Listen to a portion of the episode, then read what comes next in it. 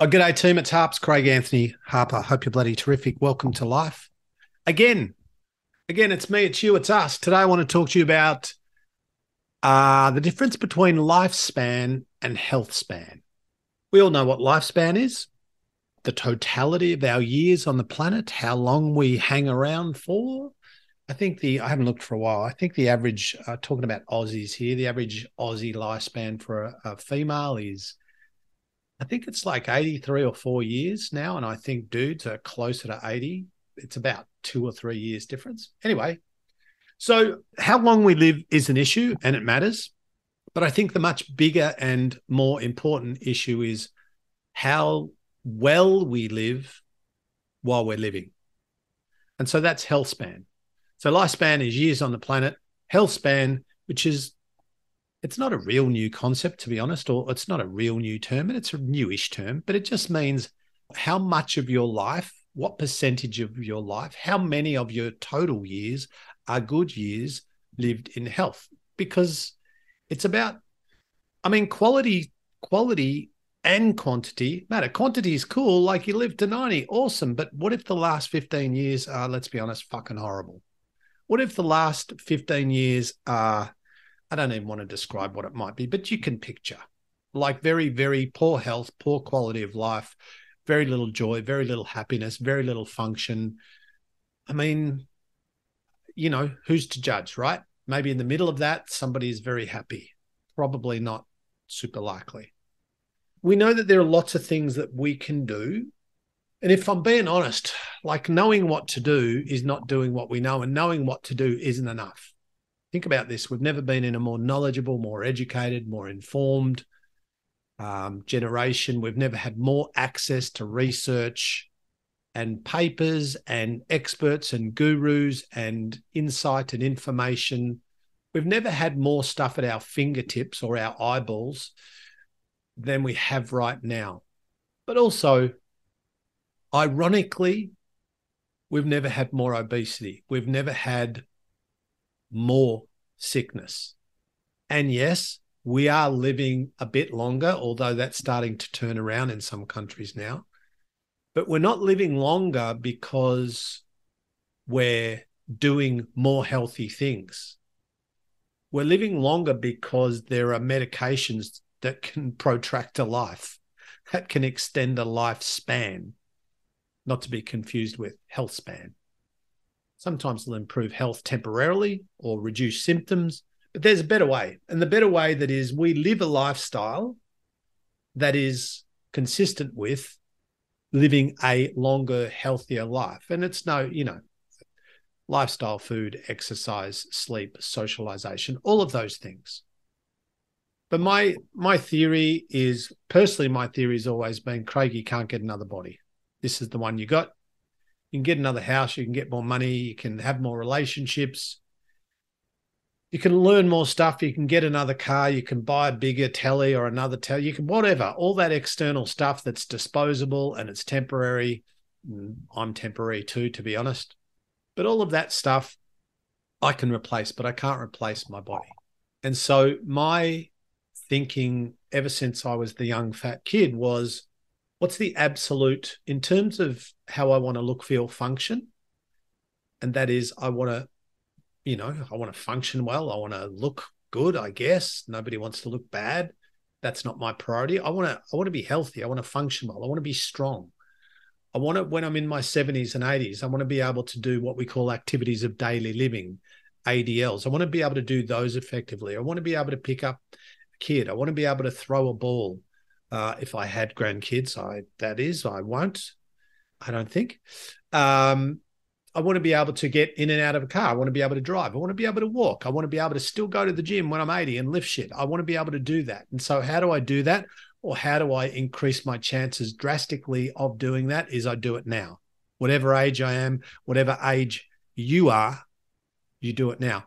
The the beauty of the beauty of being able to manipulate the variables that influence our how, outcomes, the beauty of being able to control certain things that really influence how well your body works and for how long is that you can get to 60, you can get to 70 to 80 to 90 and beyond in a body that doesn't have to look or feel or function like its chronological age.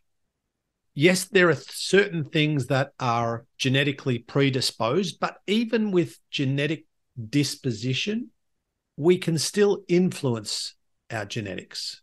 We can still optimize our genetics. We can still manage our body in a way that sees us get the best out of what we have to work with. And like I said, that that's not rocket science. That's optimizing lifestyle. So we talk about sleep, we talk about stress, we talk about work-life balance, for want of a better term, or what I generally call work impact. Work impact just means the impact that your work has on you, whether or not that's 20 hours or 80 hours. Um, food, of course, exercise, um, and and general level of uh, movement. So we call that occupational activity and incidental activity. So how much you move doing your job and how much you move incidentally. So some people have a very high level of incidental activity and or occupational activity. For those people, they probably don't need to exercise in inverted commas so much. The only non-negotiable for me is weight training, is strength training. So there's a thing called in old age, there's a thing that's very um, prevalent. It's called sarcopenia, which is a fancy sarco, S A R C O P E N I A, which is just a fancy sciencey name for losing muscle.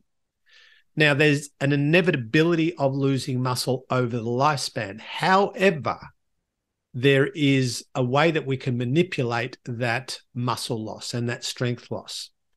And also, which is interesting, if you're 50 years old or 60 years old or 70 years old and you're not very strong, or you're not strong for your age, or you're not just not strong in general, and you're not lifting weights, you can literally wind back the biological, not chronological, but you can wind back the biological clock and reduce your biological age by building strength, by hypertrophy, by building muscle, by building function and performance and range of movement and flexibility and balance and coordination.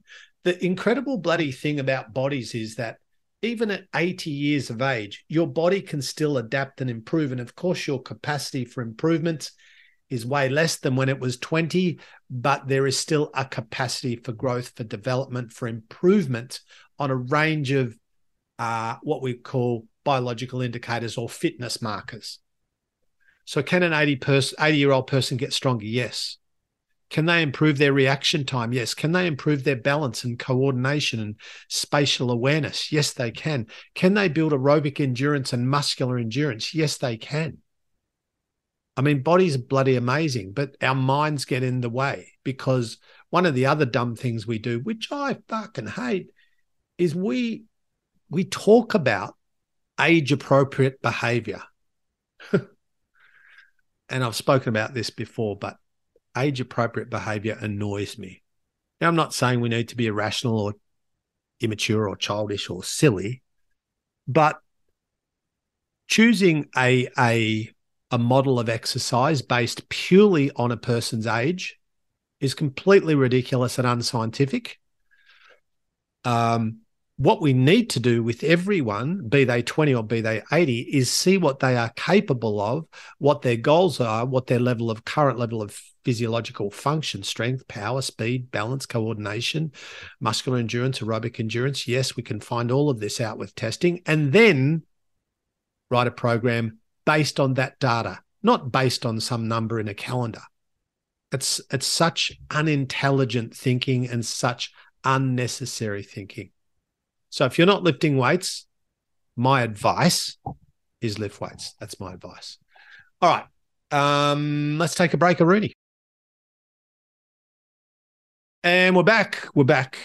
So my question today for you before I send you on your way is this, and it is, what are you doing to live longer and live stronger? If you're not doing it, start doing it. See ya.